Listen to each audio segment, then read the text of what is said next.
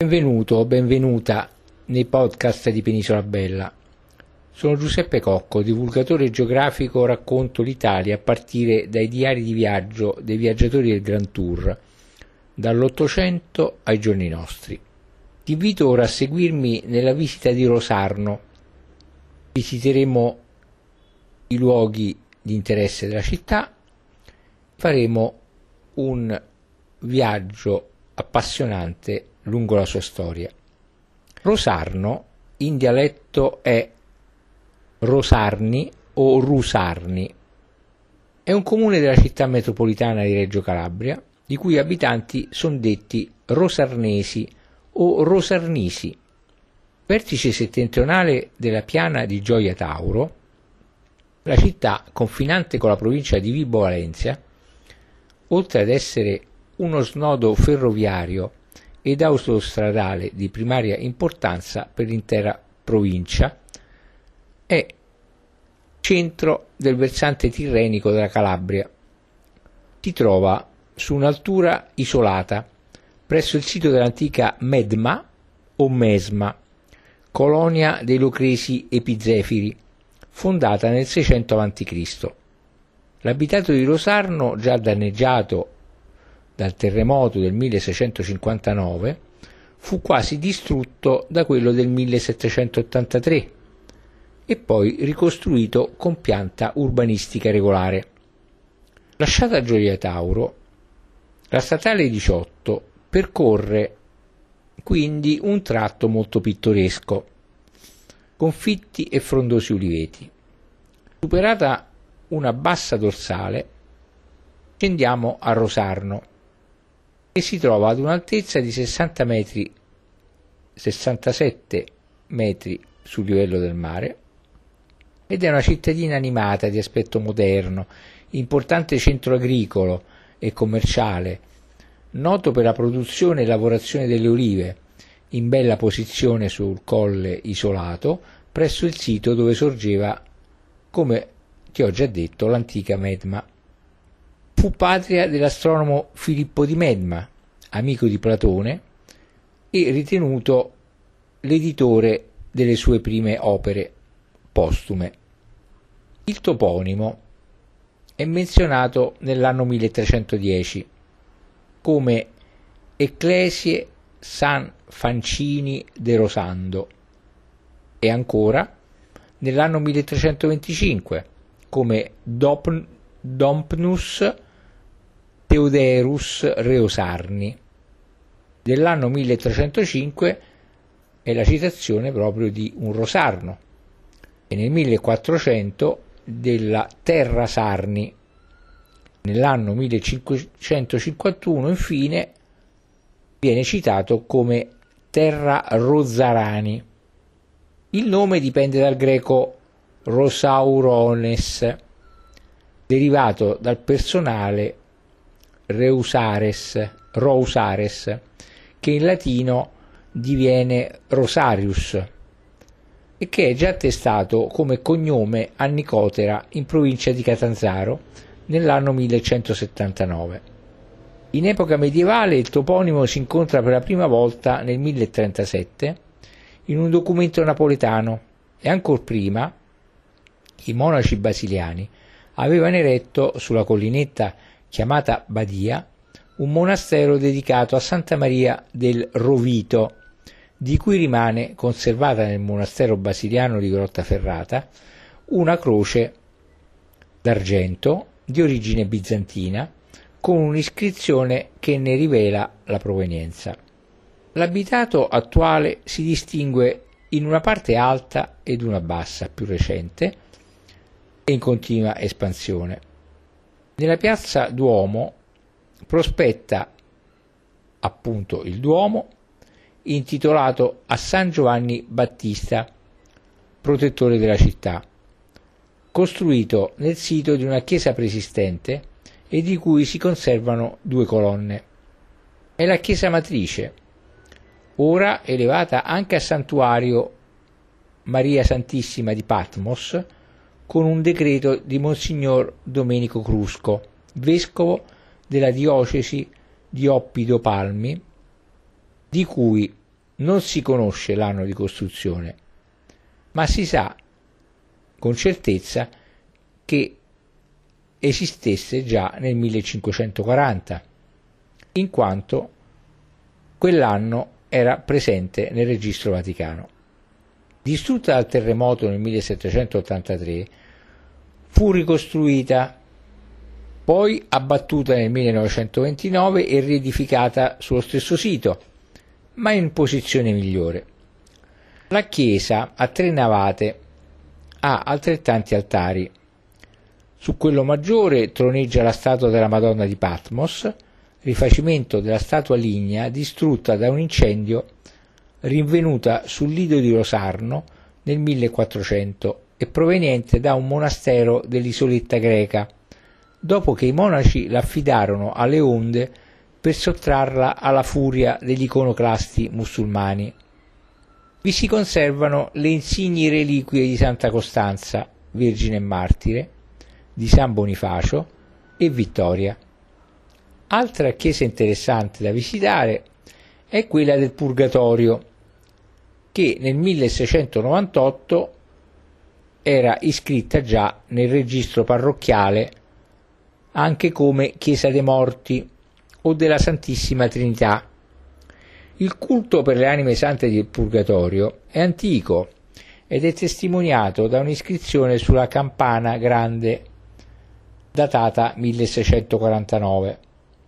Il gioiello più prezioso di questa chiesetta, già distrutta dal terremoto del 1783, nuovamente danneggiata da quello del 1894 e ricostruita l'anno successivo, è un crocefisso ligneo di pregevole fattura, di autore ignoto, risalente probabilmente al 1600.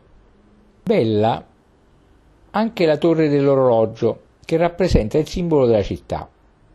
È ubicata nella piazzetta San Giovanni Bosco, che venne edificata nel 1812 dall'amministrazione comunale e collocata in una posizione felice per fare da sfondo alla via principale, ora Corso Garibaldi. Ti consiglio anche una visita al Museo archeologico di Medma, che è ubicato nella piazzetta Filippo di Medma che fu inaugurato alla presenza del professor Salvatore Settis, archeologo e studioso di fama, di fama mondiale, che iniziò la sua carriera proprio qui a Rosarno, che è la sua città d'origine. Sono esposti nel museo diversi oggetti, tra cui ex voto legati al culto di Afrodite e di Atena, rinvenuti durante le campagne dai primi scavi dell'odierna Rosarno che risalgono a cento anni fa, quando l'archeologo Paolo Orsi riportò alla luce le testimonianze di questo significativo centro della Magna Grecia. Infine vale la pena di fare un salto in largo Bellavista, da dove si gode una vista stupenda sulla piana, il mare e il promontorio di Tropea. Ti invito ora a fare un viaggio nella sempre affascinante storia patria, in questo caso di Rosarno. La zona era abitata nella prima età del ferro. Nel 600 a.C. vi sorse Medma o Mesma, colonia dei Locresi Epizefiri, passata dall'influenza politica di Locri a quella di Crotone, per tornare poi con Locri, da cui si staccò dopo il 422 a.C. La città scomparve nel 100 d.C. ed il suo posto fu preso da Nicotera, città di probabile fondazione medmea. Il centro che secondo l'archeologo Paolo Orsi, soprintendente per l'archeologia calabrese e siciliana, del operante nel 1888, proveniente dalla sua Rovereto in Trentino, dicevo che il centro, secondo lui, si estendeva sulla terrazza detta Pian delle Vigne ed ebbe un'interessante produzione locale di terrecotte figurate ritrovate in gran quantità nella sua necropoli in località Calderazzo. I ritrovamenti archeologici, avvennero durante gli scavi condotti nel passato in seguito alle sistematiche ricerche dell'archeologo Orsi nel 1912 e 1913 e di Paolo Emilio Arias nel 1939 e dal 1964, poi proseguiti dalla Soprintendenza archeologica della Calabria ed effettuati anche di recente con numerose altre scoperte. Infatti sono state rinvenute numerose lastre tombali di una necropoli romana del 100 a.C. Quindi una notevole quantità di terrecotte, come dicevo, che ora è al Museo di Reggio, furono prodotte da un'industria che si sviluppò dall'inizio del 600 alla metà del 500 a.C. Mentre le terrecotte più arcaiche non si discostano dalla ceramica greca, col 500 vengono prodotti tipi de- del tutto nuovi, caratterizzati da una ornamentazione più sviluppata.